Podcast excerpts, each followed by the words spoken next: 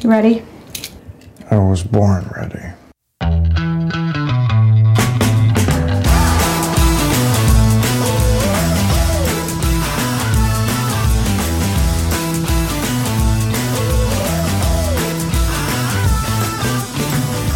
Welcome to the Advisory Opinions Podcast. I'm David French with Sarah Isker, and we are going to be talking about the second oral argument, the Harvard oral argument that we didn't get to discuss on, well, for you guys Tuesday, for us Monday when we recorded it, because it hadn't started yet. So we've got a lot to cover on Harvard. We've got a lot of listener questions and feedback based on our discussion of the North Carolina case.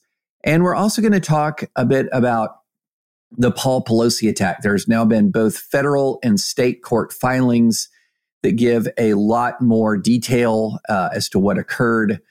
And the story seems to be just as simple as the quote unquote narrative that everyone was upset about online seem to be, that this is a politically motivated, targeted attack of somebody who broke in.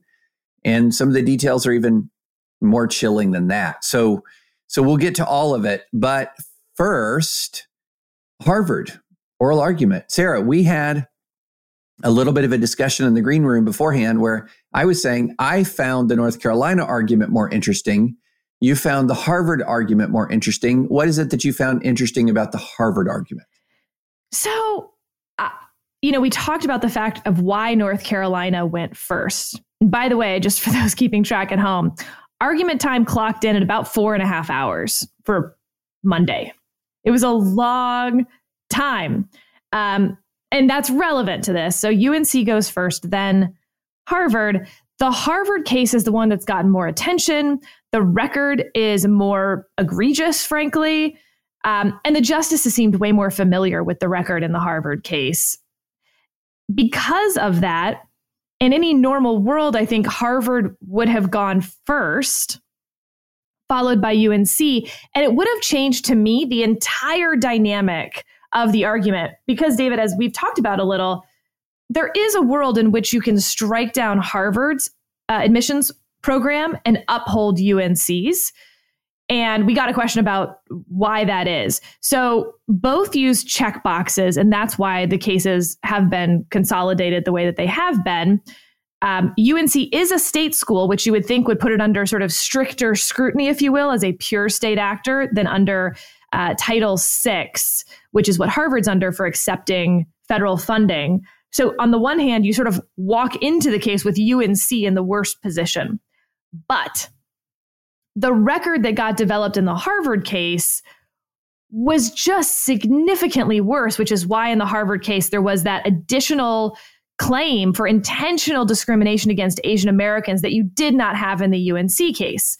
So it, again, in a hypothetical world, is very possible to say, no, we're keeping Grutter. You can use race in a holistic manner in your admissions process. Harvard, however, wasn't doing that. They can say they were doing that, but the record is clear that Harvard was using race in a mechanical way that resulted in the intentional discrimination of Asian Americans. UNC, they use a checkbox, but actually it really is a holistic process and yada, yada. If you had had the Harvard argument first, it would have been so much on the Harvard record that I think when then UNC got up to argue, it would have almost forced UNC into the position that I thought they would have been stronger in by saying, that ain't us. Let me introduce you to our record. We don't do any of that. Not that, not that, not that. Instead, with UNC going first, you end up, whichever case was going to go first, you were going to deal with their record, but also the sort of larger race in the admissions process should we overturn Grutter part. Because UNC got the brunt of that, it I think changed the dynamic a lot. Now, look, the case may turn out the exact same way. Both may get struck down because of the checkboxes themselves. Fair enough.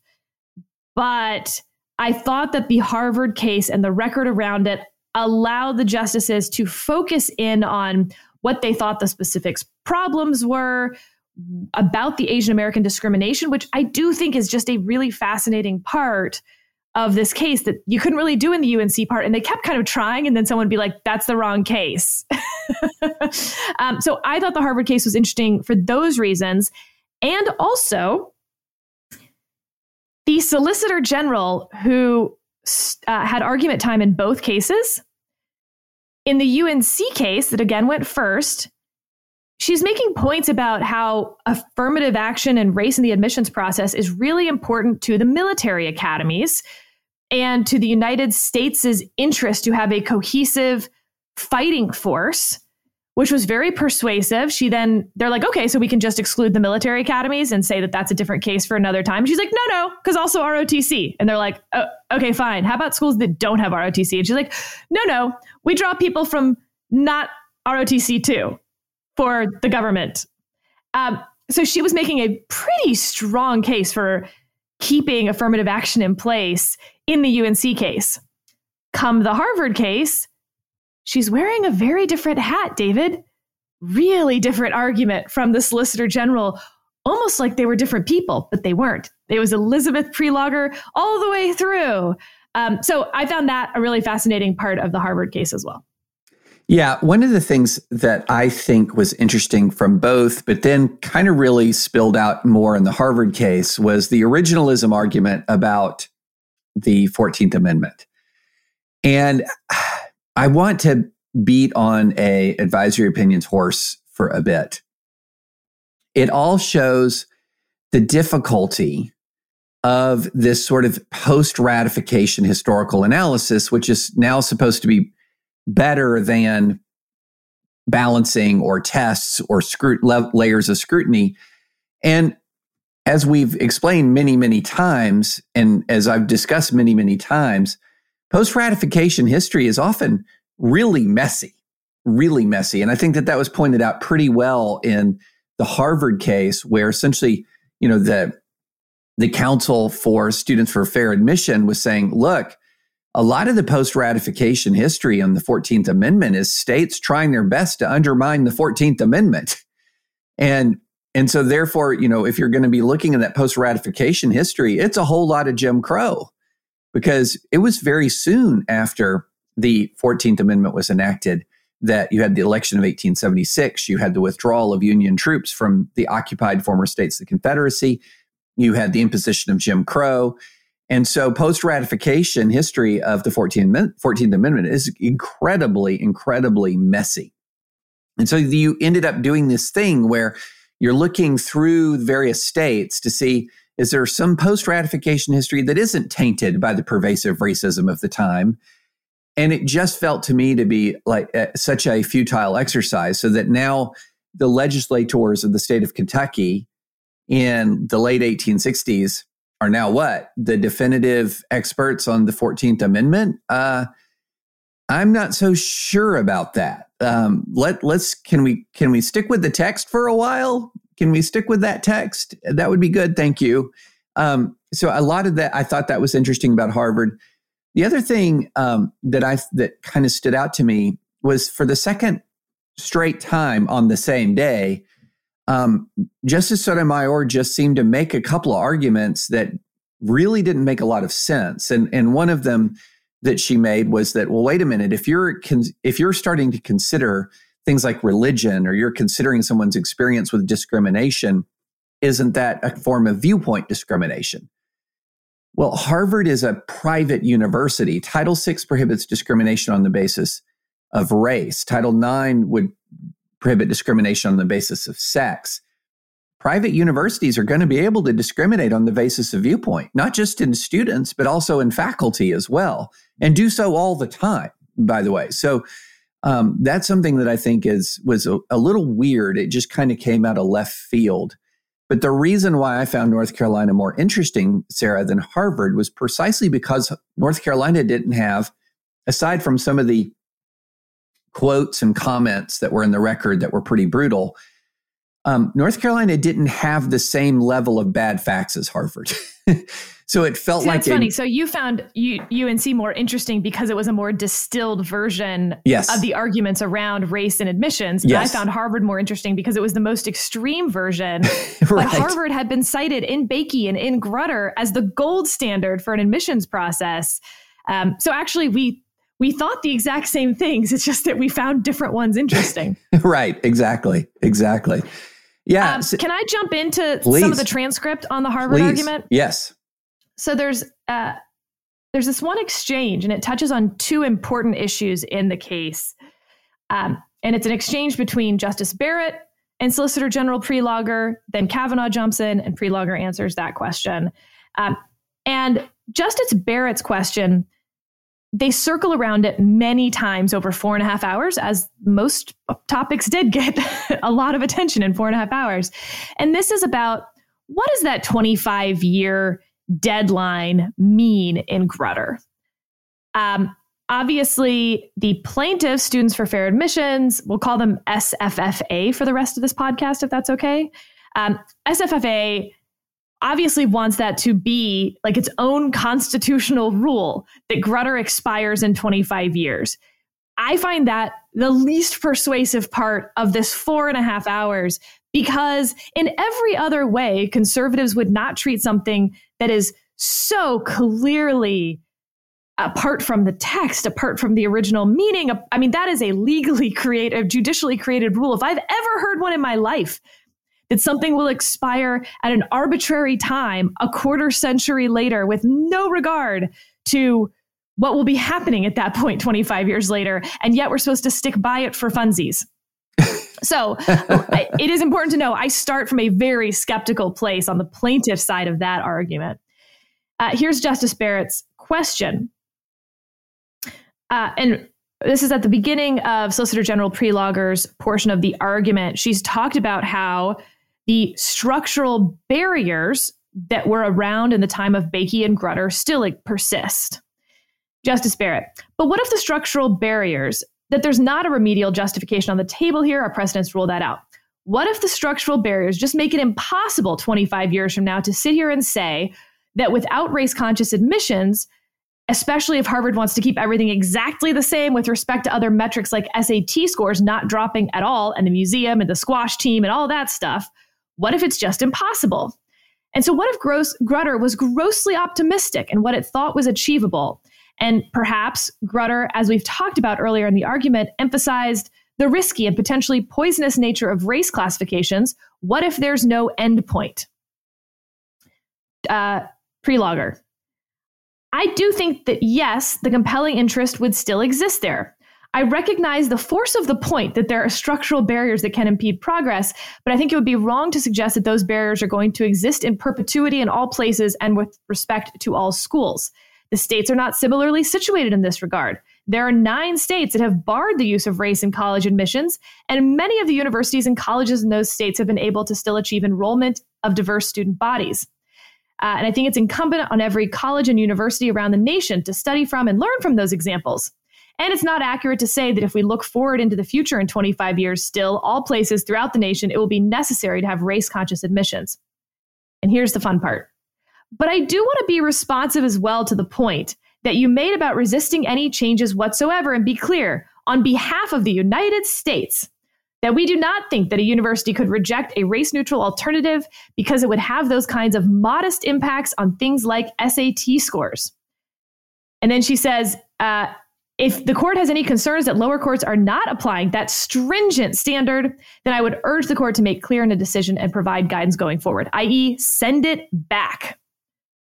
Justice Kavanaugh, I think that's very important what you just said. So you're saying an adequate race-neutral alternative. It would be permissible for the court to say that you have to eliminate things like legacy, children of donors, if you could meet your diversity goals by doing so and doing a race-neutral admissions. Do I have that correct?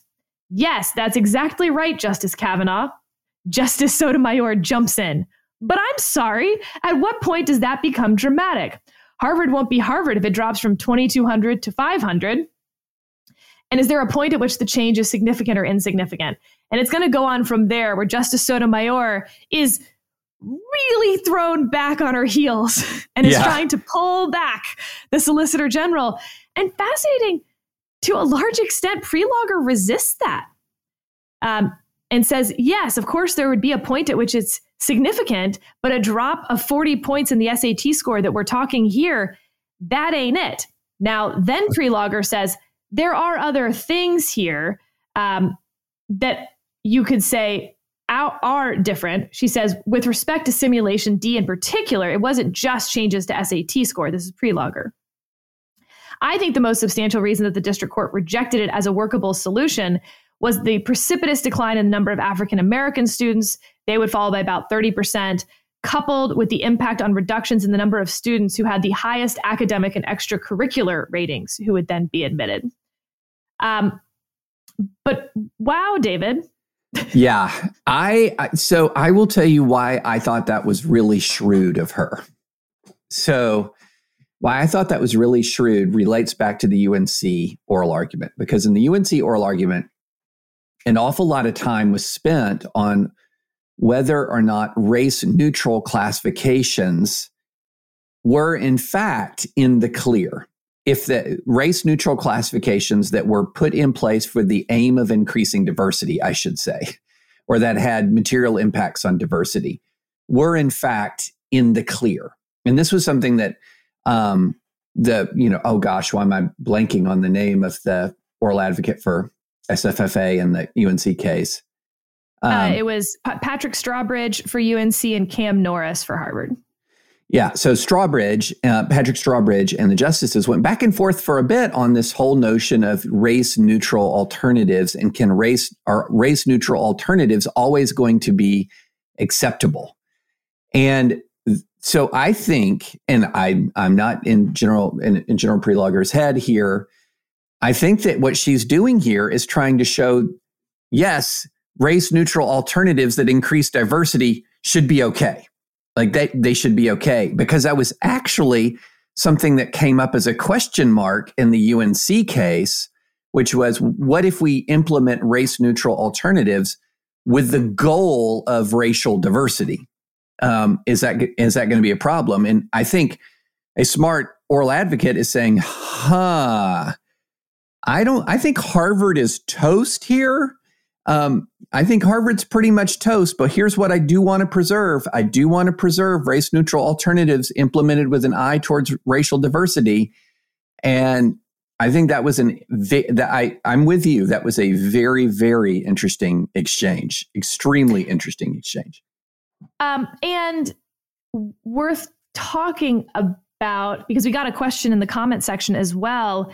Do we think that that's legally cognizable? This idea that, for instance, Texas institutes the top 10% rule for the purpose of racial diversity in its state universities. So does it matter that you're not using race as a primary consideration? You're using race-neutral means, but the purpose is to achieve racial balancing, and that, in fact, you create a race-neutral alternative that you know will result in racial balancing. Aren't we just going to have that lawsuit in a few years? We'll have that lawsuit, and isn't that the TJ lawsuit? Yes. Yeah. So, and TJ, remember, this is the high school in Virginia. It's a magnet school for STEM students. They were using simply score-based, GPA and a test score, and they then believed that their school was becoming unbalanced racially. It was about 70% Asian American. They changed their admissions criteria to be sort of a modified top 10% rule. They moved to, I think it was whatever, I'm going to make this up a little bit, but 3 students from every junior high, knowing that the Asian American population was concentrated in 3 of those junior high schools. And then looking at a, quote, holistic application process with an eye towards racial diversity. And there's plenty in the record that says the purpose is to lower the number of Asian American students at the school. That is absolutely going to be the next case sooner rather than later. Yeah. And interestingly, this circles back to something we didn't talk enough about, because we had so many things to address on our first discussion. A case that came up. I felt overwhelmed. I did. I literally... You could have pulled on any given thread of it for 3 hours. Yes. So it circled around to this case that we've not really talked much about, Village of Arlington Heights versus Metropolitan Housing Development Corporation. So this is a case that came up in UNC. And this goes to what I would say is race-neutral measures that are specifically designed to be discriminatory. In other words, to engage in they're designed for the purpose of engaging in invidious discrimination, not creating diversity. Which again, like this is what's interesting. The TJ example, again, let's take it in the facts most helpful to the plaintiffs. In the TJ example, the purpose is to be discriminatory, to hurt Asian American applicants.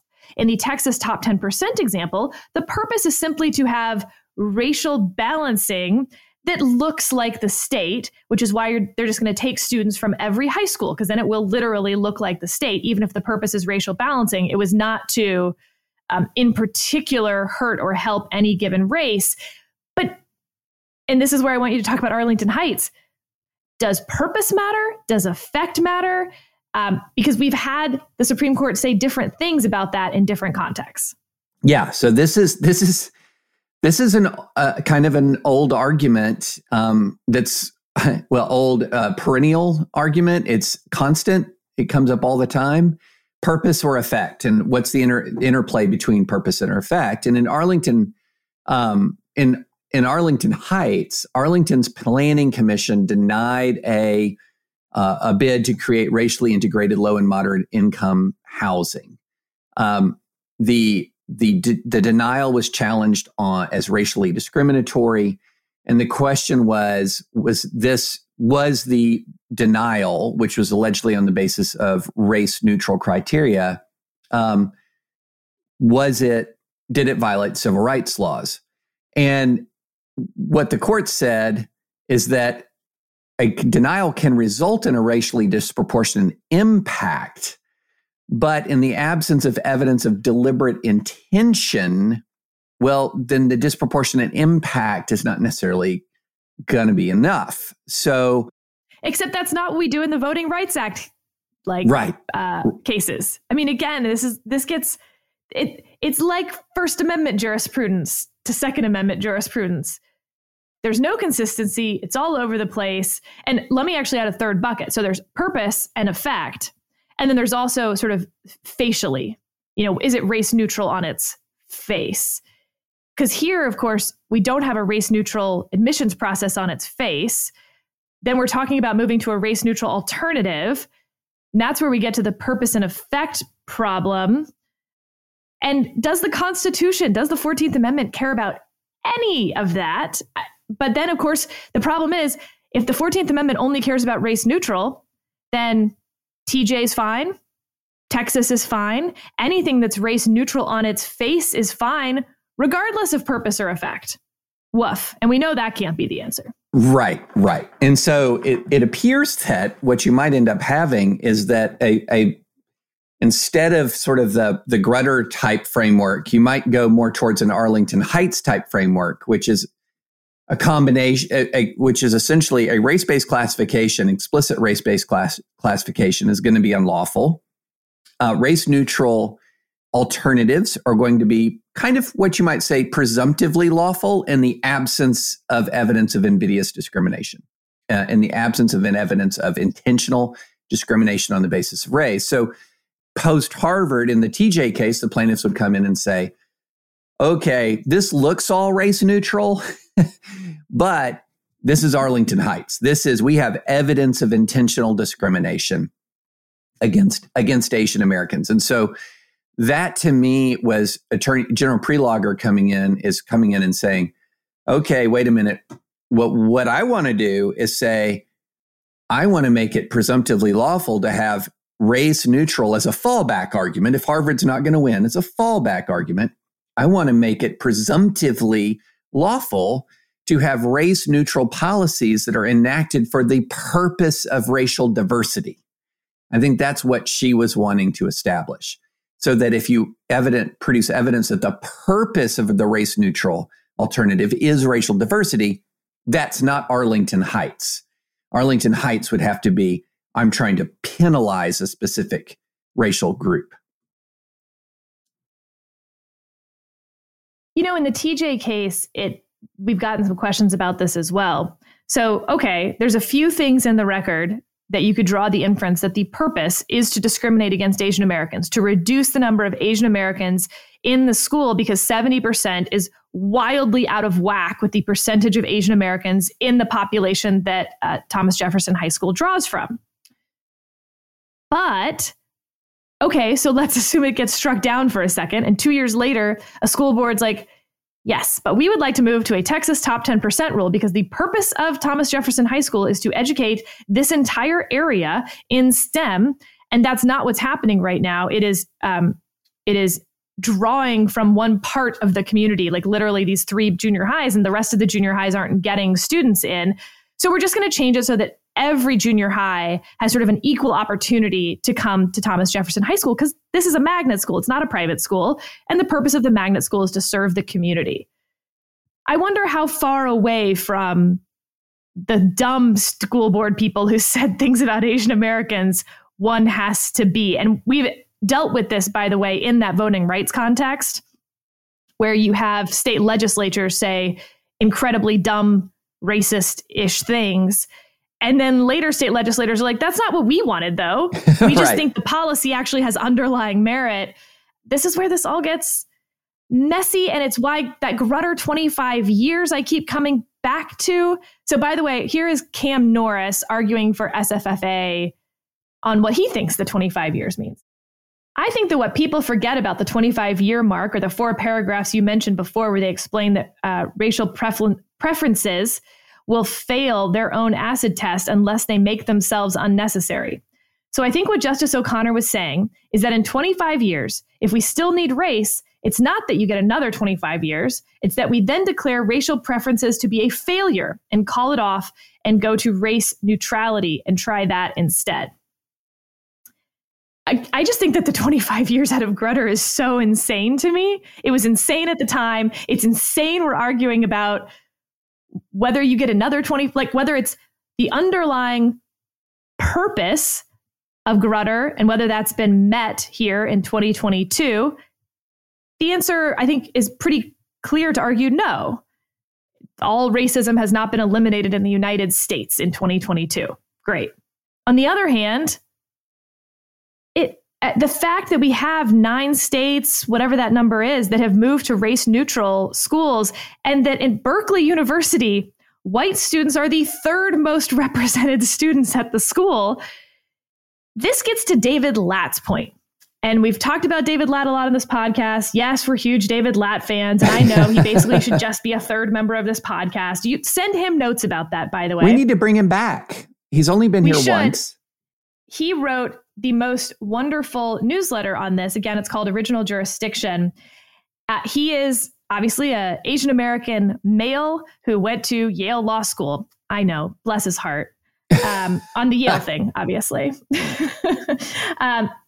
And he's talking about the fact that, yes, and Harvard and UNC, they don't like Berkeley's race-neutral admissions policy, and they don't think it's a success just because white students are the third most represented. Therefore, it's actually an incredibly diverse student body.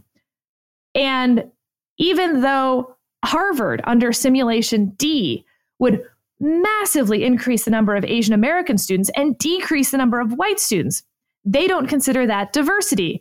And this is David telling a story about a friend he had who was getting his 4-year-old through the preschool application process for private school recommendation letters.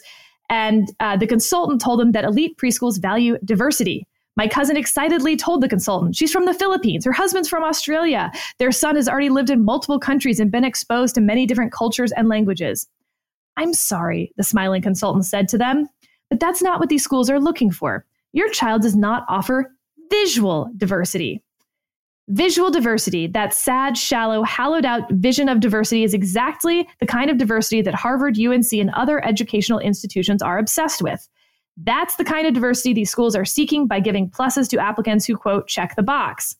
Checking the black box doesn't guarantee a black experience. The descendant of former slaves, the child of the Nigerian tycoon, and our son Harlan have had very different life experiences. And as a result, they probably hold very different worldviews. But here's the one thing that all three of them can reliably deliver. thanks to their darker skin. Visual diversity. So in the end, what Harvard and UNC are arguing is that visual diversity is the compelling state interest. Having classrooms and admissions brochures that look like Benetton ads can justify resorting to racial classifications that we have justifiably banned pretty much in every other area of American life. Now let's look at the visual diversity from the Asian American perspective. The evidence at Harvard's trial showed that Asian Americans were disfavored even compared to whites, which is why Asians are widely seen as, quote, the new Jews, referring to how Harvard subjected Jewish students to quotas in the 20s and 30s. So what might justify giving white applicants preference over Asian ones? I respectfully submit that it's not because we would detract from the diversity or experience on campus. And then he talks about his own experience with discrimination, being called a banana or a Twinkie.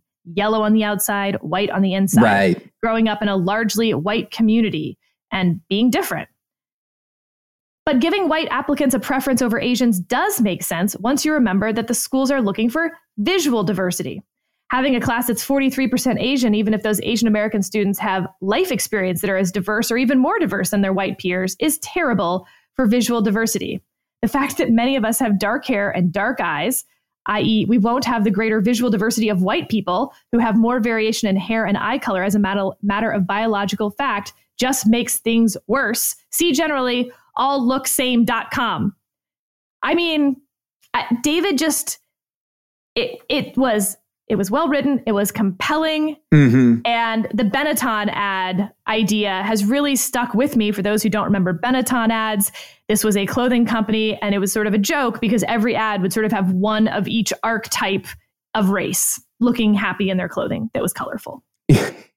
Well, and you know, that I think that's really strong, especially when you go to what Cameron Norris basically threw down the gauntlet about in his part of the oral argument. Cameron Norris, for those who keeping track, he is representing SFFA in the Harvard case.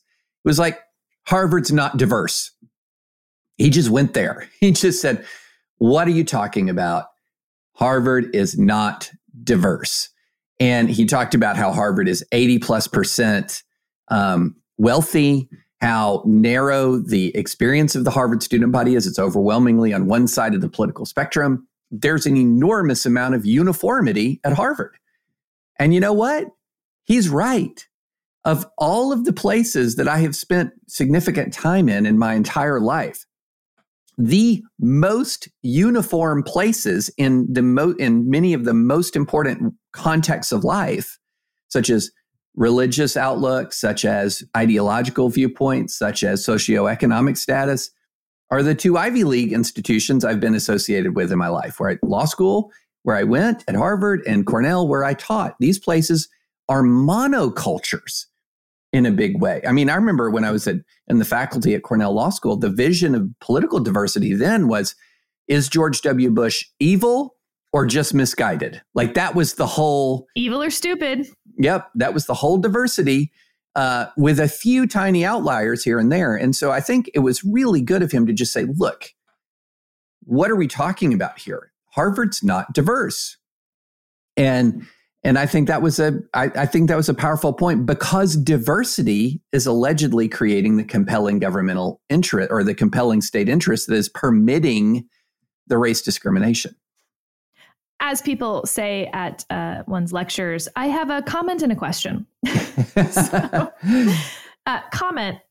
I do, though, think it is worth flagging the socioeconomic admissions criteria problem. That if the purpose of using socioeconomic status, and let's use income specifically, is to create a more racially diverse class, this gets to our purpose and effect, problem again, but then you end up with non-white students, underrepresented minority students, who all come from poor socioeconomic backgrounds. And that creates its own lack of diversity, frankly, that then the assumption on campus is that anyone who's not white is poor. And that therefore, when you go out to the world, that all non-white people are poor, which is not true either. And I do think that would lack diversity in its own way as well, that there actually is a different experience, and you bring a certain diversity as someone who is non-white and not poor, for the very reason that there are these stereotypes out there. And so moving to pure socioeconomic income-based to me, creates a different problem for these schools that I am sympathetic to, actually. Now, as the SFFA folks pointed out, there is a difference between using in what you can use socioeconomically, some of which would be really helpful. So, for instance, in the simulation D, where Black enrollment would go down 4% if they then provided tips for socioeconomic income, they actually suggested that it could be very different if they used wealth instead of income, and that could have a much different effect. And it would solve some of my issue to use overall that generational wealth gap rather than simply income in the moment from parents. But David, here's my question to you. At points, again, 4.5-hour argument. At points, we kept circling back to a question about religion. Justice Kavanaugh seemed particularly interested in why the schools care so much about racial diversity, but not religious diversity, for instance, asking Seth Waxman, who represented Harvard, that question and pushing him. Seth Waxman's like, but because we're already religiously diverse. And he's like, how would you know? You don't ask that in the admissions process. Right. And his answer was, we have a lot of chaplains. And Justice Kavanaugh's like, okay. But a question that came up is whether religious affiliated schools, Georgetown to Notre Dame to BYU, whatever else, BYU is a state school, so maybe that shouldn't count.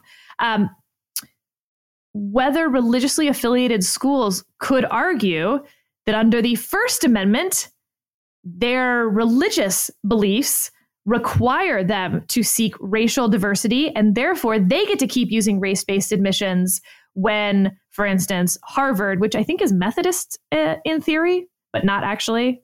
Whatever. Harvard? All these schools have some religious affiliation. It's just not one that we like. Princeton, Harvard, they all were started as religious institutions. But basically, Georgetown wants to keep using religious affiliations. They filed a brief saying, whatever you decide in this case, make sure it doesn't apply to us because our religious mission is to provide racial diversity. David, what do you think of this argument? Well, that's going to run headlong into a couple of pieces, a couple of Supreme Court precedents. One, Newman versus Piggy Park.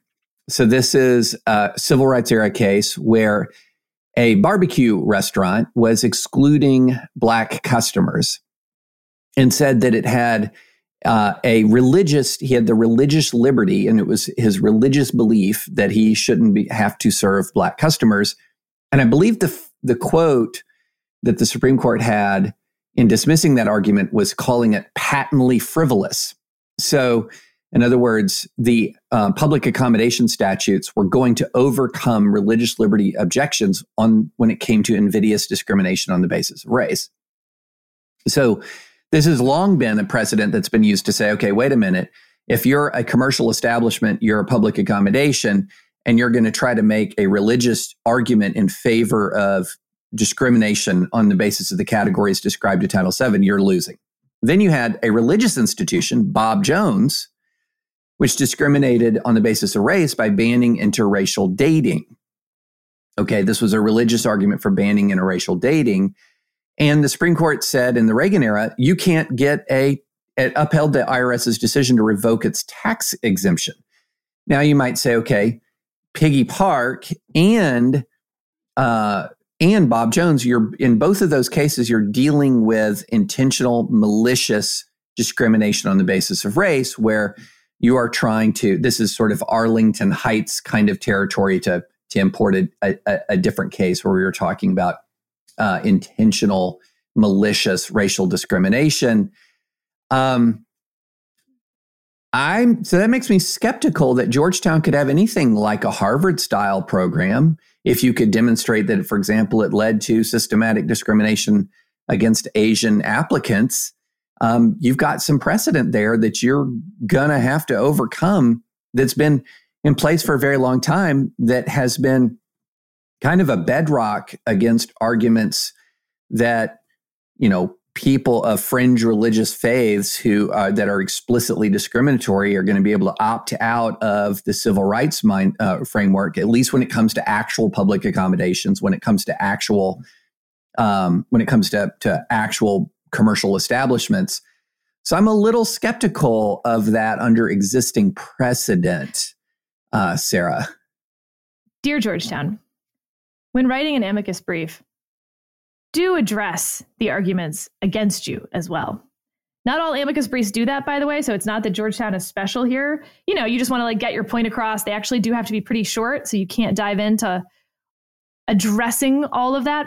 But the fact that they don't mention Bob Jones or Piggy in their brief at all, I think makes it a little difficult to take seriously their argument that they have a separate religious interest in race-based admissions.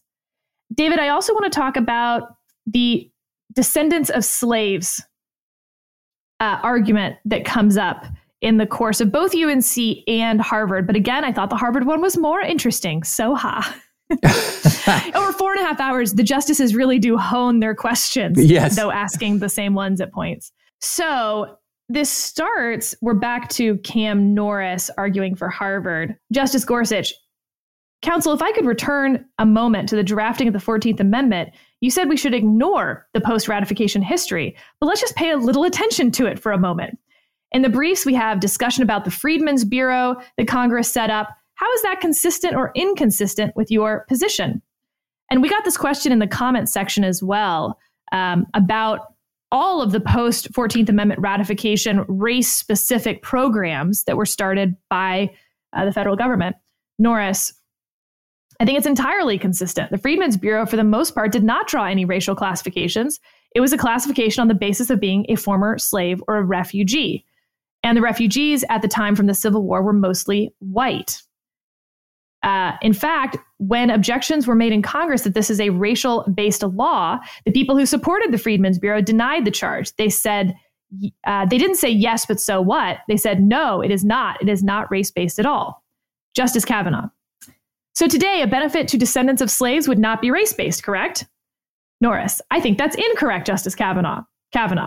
Well, you just said a benefit to former slaves was not race-based in the Freedmen's Bureau. How is it different now? Norris, the remedial exception that this court has recognized is fairly narrow. Justice Kavanaugh then runs through like, you just said what you said to Gorsuch. Norris, I think there's a difference between the former slaves themselves getting a benefit versus generations later. I think that's the classification on the basis of ancestry, which is still problematic under this court's precedent. And even if it's not directly race-based, I would assume that universities, and it would depend on the record, but universities are drawing that classification as a proxy for race in ways that the Reconstruction Congress was not. Interesting, David. Kavanaugh comes back to this a couple times in UNC as well. I'm expecting a concurrence from Kavanaugh that specifically says that while schools cannot use checkboxes, they can use things like ancestry of former slaves, for instance, as a race-neutral alternative in their programs. And I think it's going to look very similar to his concurrence in Dobbs, where he says, yes, we're getting rid of this, but let me tell you all the things in the Dobbs case that won't fly. In that case, he calls right to travel. He insinuates the life of the mother. In this case, he's going to say, but let me tell you all the things that will fly. Descendants of slaves, wealth, and other, again, David, what I think will be difficult down the road of race proxy, race neutral alternatives. Yeah, no, that was a very interesting line of question. And I think the response sort of dealing with things like the Freedmen's Bureau was spot on. And then now the question about the ancestry and the descendants, I found that a little less convincing that was problematic all by itself to consider. I do think that, you know, there is... I'll tell you, I don't think it's very fair. Yeah. Like if you came to this country as a black immigrant in the 1930s and weren't descended from slaves, but were still very much subject to Jim Crow. Like I don't know that you're better off today, but it's... I agree with you. I'm not sure that schools couldn't use it. I just would tell the schools that I would not find that sufficient. Right. Yeah. I think there's much more of a fairness argument because there are descendants of slaves who are members of Congress, and are their kids particularly disadvantaged compared to, say, somebody like your example from somebody who came in the Jim Crow era? There's a fairness issue. At the same time, there's Japanese internment. Like the schools can ask all of those things. I think it would be very interesting But necessary, but not sufficient. No, not actually necessary, but possible, but not sufficient. And I think one of the things that this argument showed was there's so many different ways to sort of think about an incoming class, and so many different ways to sort of compose and to create an incoming class. But the argument that the SFFA is making is the one thing you just can't do is make that determination on the basis of race. And then, of course, if sex were an issue, you also can't make that determination on the basis of sex. But there's a lot of things that you can still look at, and a lot of which is one of the reasons why I think the reality is that you wouldn't necessarily see a major sea change in college admissions here. You would begin to, it would be in reality kind of a change along the margins. But, you know, I could be completely wrong about that, but the case did show that there are so many different ways to think about an admissions philosophy, and the plaintiffs are saying, but just not through the prism of race. Yeah, and look, through the course of reading about this case, hearing about this case, 4.5 hours of argument in this case, I have changed my own beliefs on how I would run a perfect admissions process. I no longer believe in objective criteria like grades and test scores alone. I no longer think socioeconomic status based on income or even wealth alone would achieve the type of diversity that I would want in my class. At the same time, I absolutely believe that it has to be race neutral. Right. And not just in its facial, but to a large extent purpose. If you've created a good admissions process, you should have racial diversity, but it probably won't be the same percentages every single year. It probably should reflect your applicant pool, if anything. And I did find that to be a compelling argument on the side of Harvard, which was that the variation in Asian student admissions, which of course SFFA was arguing was mechanical because it stayed within a 3-point grouping every year for like 15 years, that in fact, the applicant pool variation was smaller. So as in the percentage of Asian American applications actually stayed remarkably the same over that 15-year period within a 1.5% change. But Harvard's admission of Asian American applicants changed 3 points over that same time, up and down, by the way. To me, that is actually a better judge of how you're doing in diversity. You know, are you sort of picking the best and a little bit randomly? Frankly, I'm not sure that it's all that important that your SAT scores are at the very top if you care about diversity. It's something that I like to tell my, back when I was a staffer, you can only have one priority. Truly, you can have a priority number two, but you can only have one number one priority. If your number one priority is diversity, that's great. Then make it a diverse, interesting school. And that's going to mean that academics cannot also be your number one priority. Pick, Harvard. Yeah, I as I've said before, I was on the admissions committee at Cornell Law School, and I've seen all this like right from the inside. And I will say that there are really good reasons to not just go with test scores alone. You know, let me give you an example that maybe some of our conservative listeners will resonate with. Had a candidate a notch below a lot of the other candidates, white male, upper middle class, white male, but a notch below, just a notch below. We all voted him in unanimously. Why? He was the pilot of Marine One. So... That's super cool. That's diversity. So there are ways in which, and what is Cornell Law School's, and I don't even know if he said yes. You know, we sent out the offers, didn't necessarily track everyone. And so does that mean that Cornell Law School might have been better off having the former pilot of Marine One? I guarantee you, yes. I mean, classmates would have found him fascinating, interesting.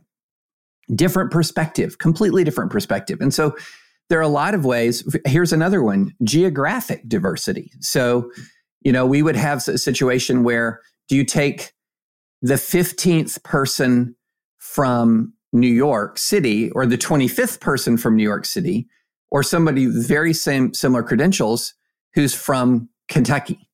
You know, do you take the first person from Kentucky or the 25th person from New York City?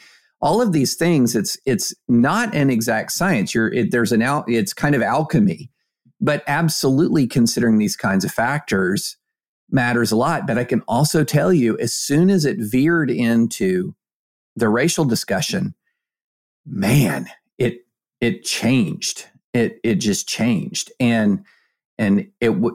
That you would get I got just deeply uncomfortable with a lot of conversations. But anyway, I hear you, Sarah.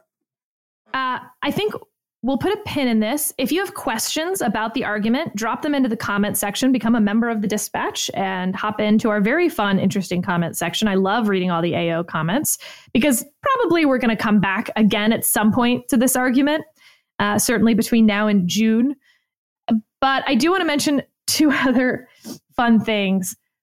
Got a longer email from our AO listener who started as number one in line on Sunday morning with some details from the line. So he was number one, showed up early in the morning. And let's see. He was number one in line, showed up early in the morning on Sunday, says, I was quickly joined by a group of college freshmen and immediately agreed to some sort of to-be-defined system for order. Before codifying and instituting it, however, spot number one in line was superseded by two 3Ls who claimed they had scoped out the area previously and were merely not staying because no one else was here yet. Whoa, 3Ls. Now, you're lucky that James did not out you for what school you went to. I would have, and I would shame you on this podcast. That's the most absurd thing I've ever heard. We didn't stay because no one else was here. Yep, that's how it works if you want to be number one in line. You stay until someone else shows up to become number two. Before severe escalation, he continues, we instead focused efforts on obfuscating future bad line behavior, and thus the list was created. In the end, the first ticket oddly went to someone in the other bar press line. We did not enact sophisticated legislation and simply advised a heuristic of democratic legitimacy, which turned out to be surprisingly effective. People took the list very seriously. He also said there was one line sitter. And David, I hate when AO listeners do this. I say something strongly, definitively, my belief system, and then they undermine it and they make me question my beliefs. All right. The name of the person that he was line sitting for was M. Not James is not a line sitter. No. This is the line sitter was line sitting for someone named M. Suspicions before real M arrived about this character permeated in line. And at some point, some line sitting compadres arrived. But he and they were deferential to the list, and upon briefing that the list was curated for only 50 people, respectfully took their proper place in line. They left soon after. Now, M joins the line here.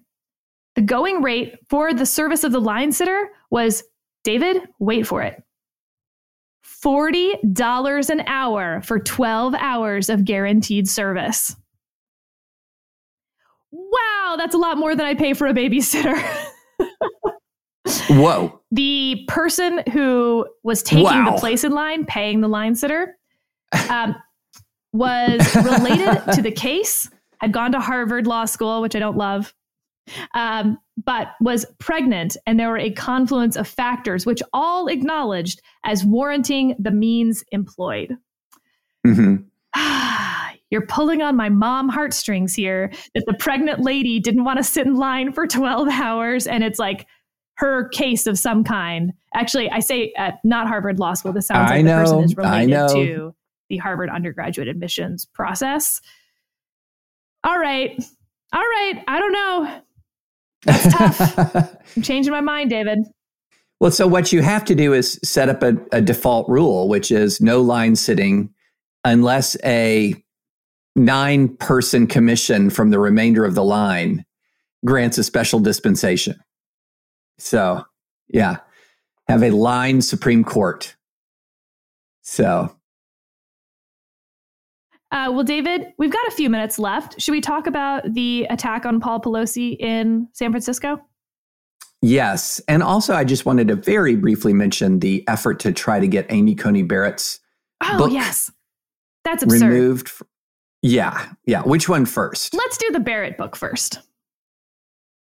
All right. Perfect. All right. So she's got a book coming out from Penguin Random House, and a coalition of individuals decided to petition to try to get the publisher to rethink its commitment to publishing Justice Barrett.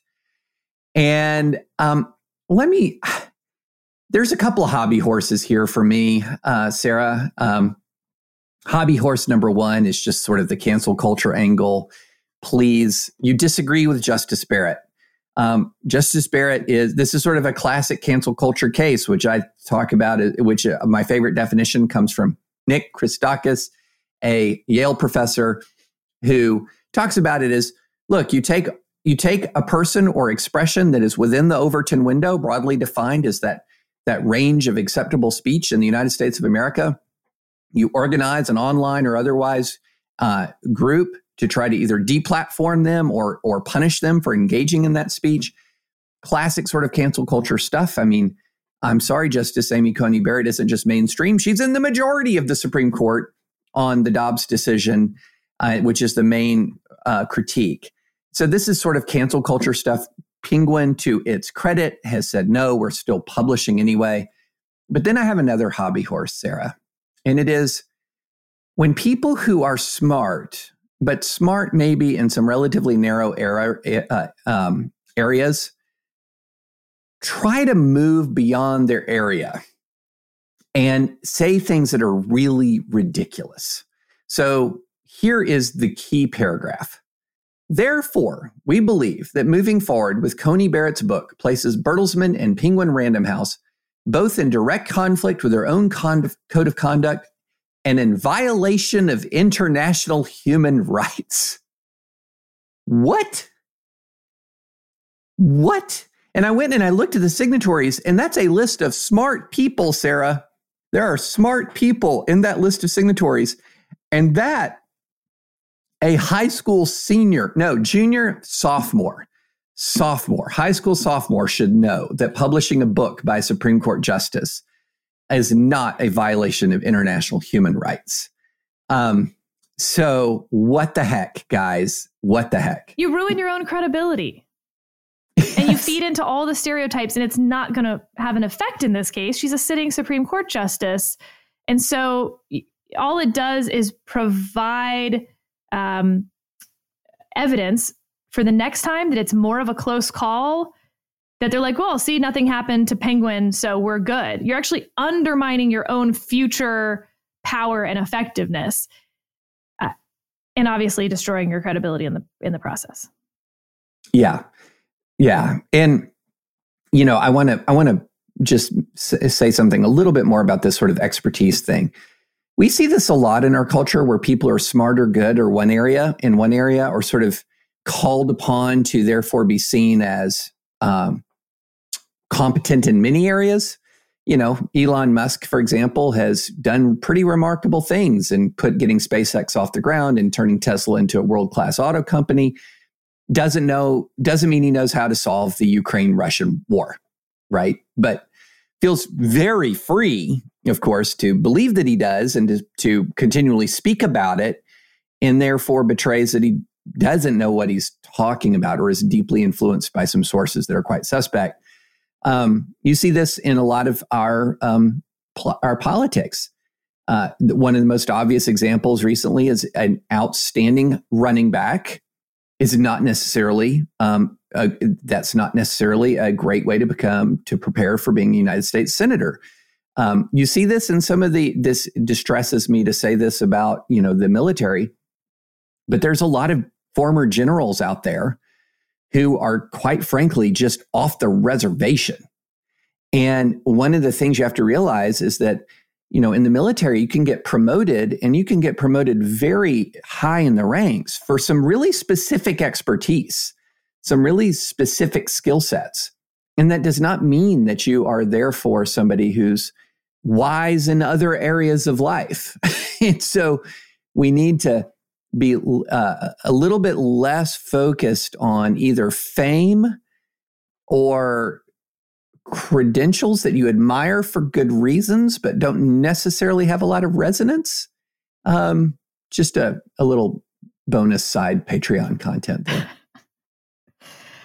All right. The Department of Justice has charged someone in the attack on Paul Pelosi. We have a lot more details about what happened that night, which is good because just Twitter conspiracy theories abounded in the wake of this attack. Just all sorts of things that had no evidence for them were based on the flimsiest of facts, some of which turned out to be incorrect. But David, I found the Department of Justice filing in this case to be more chilling than I expected about what happened that night. Yes. Yeah. I feel the same way. And then the state filing, which we'll put that in the show notes as well, provides even more detail along those lines. And it's incredibly, so he comes in, at 2 a.m. Yes, 2 a.m. He asked to see Speaker Pelosi. Paul Pelosi says, she's not there, won't be there. Says he's going to basically wait. Then says he's going to interrogate her. So essentially the goal is to detain her, to interrogate her, to threaten to then break her legs, break her knees if she doesn't answer questions to his satisfaction. So what we have here is a hostage situation with an unbalanced individual where Pelosi actually pretty cleverly seems to convince the guy to let him make a call. And then so he calls. Yeah, this part's interesting to me because it's a little unclear. He convinces him to let him go to the bathroom. In the bathroom is his phone charging. He calls 911 with the knowledge of his attacker. Yeah. Yeah. And then Pelosi is saying, he does not need police. Correct. He's trying to get 911 to understand the situation. Someone I do not know has come into my home, broken through the window. They have appeared at my bed. No, I do not know who this person is. I am Paul Pelosi. This is my address. No, you don't need to send anyone. We're fine. And the 911 operator, unfortunately, appears to take him at face value. Mm-hmm. Isn't putting together what he's trying to say, that there is someone in his house. It's a little bit shocking because it would seem kind of obvious if you get a call at 3 a.m. from Nancy Pelosi's husband saying someone he does not know is in his house, but he's fine. Why did you call, sir? That's very clearly a hostage situation. And instead she calls for a welfare check, which is good, right? But it takes 8 minutes for police to arrive. And 8 minutes on the one hand doesn't sound like much, but just imagine how long 8 minutes is in this situation. And then, some of the dialogue here is, it says, I'm reading from the state filing. The dispatcher clarified that Mr. Pelosi was calling San Francisco police. Mr. Pelosi said that he understood and then asked someone, I don't know, what do you think? Another man responded, everything's good. Mr. Pelosi then stated, he thinks everything's good. I've got a problem, but he thinks everything's good. Yeah, and they just don't pick up on it. Yeah. When the dispatcher told Mr. Pelosi to call back if he changed his mind, Mr. Pelosi quickly responded, no. This gentleman just came into the house and he wants to wait for my wife to come home. And the dispatcher then asked Mr. Pelosi if he knew the person, and Mr. Pelosi said he did not. So that is incredibly chilling. And so remember, this is an 82-year-old man. When the police arrive and he opens the door, they're both holding on to the hammer. And what it sounds like, I mean, Paul Pelosi loses his grip on the hammer. And then the attacker hits him in the head with the hammer. He's unconscious for 3 minutes. He wakes up in a pool of his own blood. The police rush in. Frankly, we as a country are so lucky this wasn't worse. Oh, man. And thanks to a very, very thoughtful, clever response by Paul Pelosi. I mean, I think he handled that textbook, if you want to stay alive, in a hostage situation with a very unstable, mentally ill hostage taker. Yeah. It's horrifying, Sarah. Like, this is horrifying. And the idea that people have been mocking it and joking about this just makes me sick. It just makes me physically ill that this is happening, that people are mocking this and joking about this. And the details, you know, everyone, not everyone, but lots of people on Twitter was question the narrative, question the narrative. I have absolutely no problem with waiting a while for full facts to come out. In fact, that's a very wise thing to do, is to wait because a lot of the early, it's now clear where a lot of the early confusion came from. It came from the 911 call, where Pelosi is trying hard to defuse, to both get the police there without escalating the situation. So that created all the ambiguity and what was an even, if possible, more terrifying scenario than we originally thought it could have been. And the joking about it is just gross. It's just horrible. And to be clear, ditto the Kavanaugh assassination attempt as well. Of course, of course. And I don't understand how people don't see a consistency here, or rather an inconsistency in their response. Mm-hmm. Yeah. It would be so destabilizing for our country if a Supreme Court justice was assassinated, if the Speaker of the House was assassinated. Forget about your own political interests. Again, it would be very destabilizing to our government. And at the same time, we simply do not have the resources as a country to provide 24-hour security to everyone who could possibly be a target for political violence. You know, to provide 24-hour security is a three teams in order to do that, working 8-hour shifts. And that's just for the person. So that's not their house. That's not their, you know, their spouse, their kids, whatever else you think might also be destabilizing. In this case, for instance, when she wasn't at home, it is not possible as a country for us to provide that level of protection for everyone. We need to be better at not providing the fodder for the mentally unstable. In both cases, by the way, David, the people were not on the political spectrum as we would recognize it whatsoever, but they were clearly getting content off of people on the political spectrum, if that makes sense. So lots of what the Pelosi attacker was saying were things that have been said by right-wing commentators. Lots of what the Kavanaugh attacker was saying were things that were said by left-wing commentators.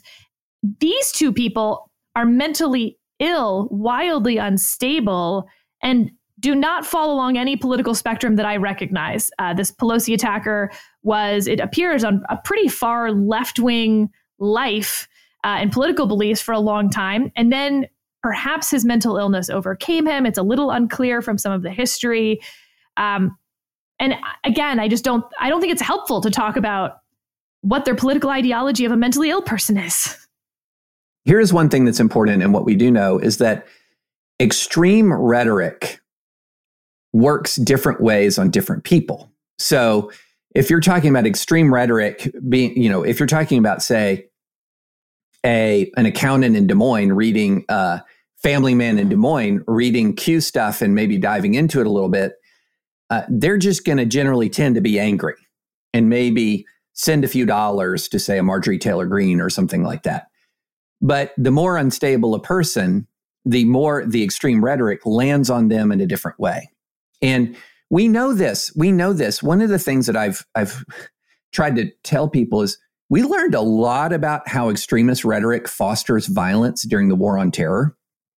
We learned a lot about that. And we learned a lot about how extreme rhetoric, when filtered through a population, can distort the population to where not everybody becomes violent, but where people become more sympathetic to violence. They're excusing violence. At another end, they're sort of funding, they're not committing acts of violence in themselves, but they're funding extremist organizations.